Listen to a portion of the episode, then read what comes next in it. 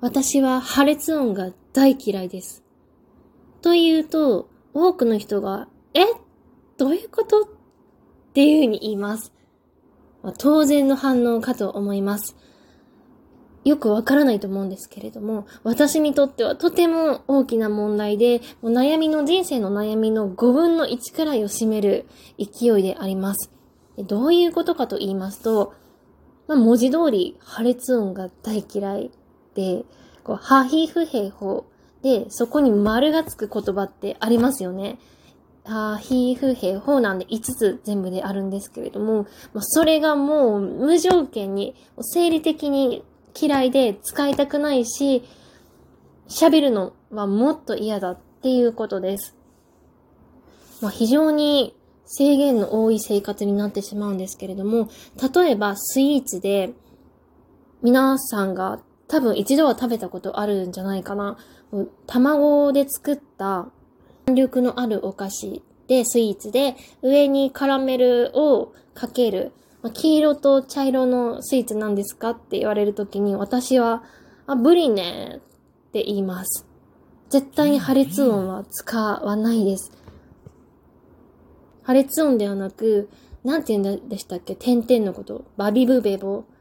その点々の文字を使います。で、他にも生活では、生きていく上で名詞だったり喋る言葉に破裂音をたくさんついていて、非常に生きにくいです。私の場合は、ねえねえ、鉛筆ちょうだいとか、好きな色、ピンクとかかなとか、ひどい時は、バンブキンバイ食べたいとかも普通に言います。もちろんそのビジネスだったり仕事の場合は、もうこれ破裂音使わないと、なんか変なやつだと思われるし、非常にそのビジネスとして成り立たないので使いますが、もうほんと嫌々使っています。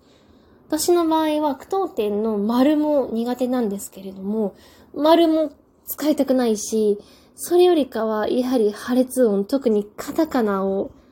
がすごく嫌なんですよね。なんだけどもうしょうがないと思って使っています。ですがビジネス以外のもう自分のメールだったり LINE だったり自分の日記なんかは一切丸と破裂音使わないです。家族にも丸を使ったことはありませんし、破裂音の言葉があっても点々に書き直してます。中には気づいてる人いるのかな？わかんないけど、一度姉に、ね、あなたってなんか絶対丸つけないよねって言われたことがあって、あれバレてるって思ったことがあって、意外となんかバレてんのかなって思ったんですけれども、ただなんか非常にこの問題の厄介なところは、バレてしまうことを非常に恐れるんですね。これ、なかなか人に理解されにくい問題とか、好きなこと持ってる方はわかると思うんですけれども、こういうことを言うと惹かれるんですよね。こいつやばい思想を持ってんじゃないかとか、なんか将来しでかすんじゃないかみたいなことを思われるので、やはりできるだけバレたくはないんですね。なので私もバレたくはないと思いつつも、でも丸使いたくないから点々でメッセージ送っちゃうんだけれども、バレないでほしいなとか、私が丸が嫌いなことをバレないでほしいっていう恐怖は常に持っています。で、なんていうのかな、これも、じゃあ言葉で説明したら別に大したことはないんですよね。自分丸が嫌いなので、丸をちょっと使いたくないだけなんですよっていう言葉では非常に簡単単純なんですけれども、なんかそれが、自分の中で深く考えてしまって、なんか何なんだろうってやはり自分でも思ってしまうんですよね。その世の中の普通っていう言葉あんまり好きではないんですけれども、そういう言葉嫌いであっても私のこの考えは普通じゃないなと思ってしまいます。大衆からは離れた思想になってしまうんですけれども、これはですね、私もいろいろと恐怖症だったり非常に偏った思考を持っている中でも、なんかちょっと面白がられる面もあります。たまに友達の間でも盛り上がるんですよ。なんかすごいこう人に理解されにくい恐怖症とかってあるとか、癖とかってあるっていう話になるときに、この丸が嫌いっていう話をするとかなり盛り上がります。何、丸が嫌いってどういうこと？理解できない。丸が嫌いっていうのは、集合体恐怖症っていうこととかも言われるんですけれども、やはり私は集合体恐怖症ではないんですよね。集合体恐怖症っていうのは丸がいくつも連なっていて、なんかこうブツブツがあるとこう鳥肌立つっていう人はすごく多いと思うんですよ。一時流行ったハスコラっていうのがあって、あれもね、こうハスの花にブツブツブツっていうのがあって、もう見るだけでうわって鳥肌が立つような画像なんですけれども、そういうんでもないんだよな、みたいな。そうじゃなくて、ね、一つだけの丸が嫌なんだよっていう。なんかね、ちょっと大きい丸はいいんだよ。バランスボールとか、ドッジボールとかの丸はいいんだけれども、なんかね、ちっちゃい丸になると嫌なんだよ、みたいな。で、ちょっと楕円形になってれば許せるんだけれど、まん丸が嫌で嫌なんだよね、みたいな。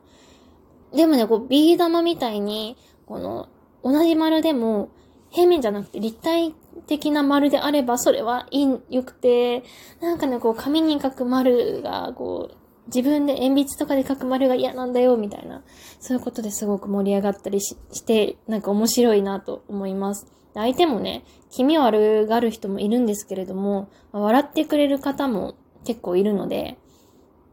まあ、良かったなとは思っています。こ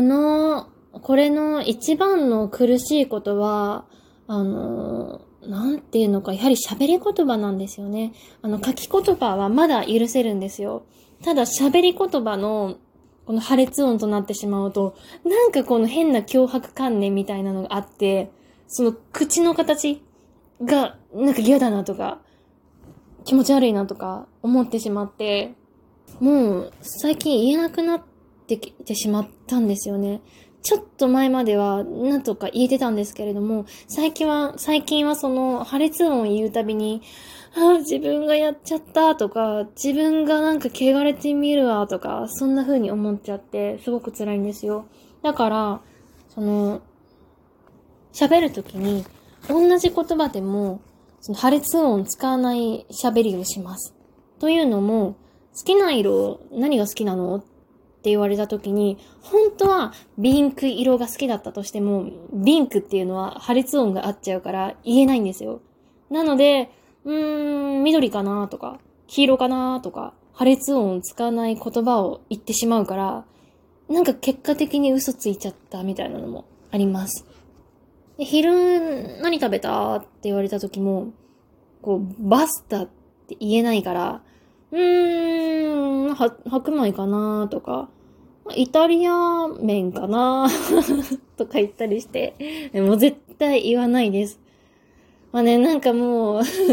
周りの方ももしかしたら気づいてる方もいるかもしれないんだけれども、ちょっと面白おかしく持ってくれたらいいなっていう感じではあります。私自身が非常にその、なんかこういったようなよくわからない得体の知れないものを持っているので、もし同じようなこだわりある方いたらぜひ教えていただきたいです。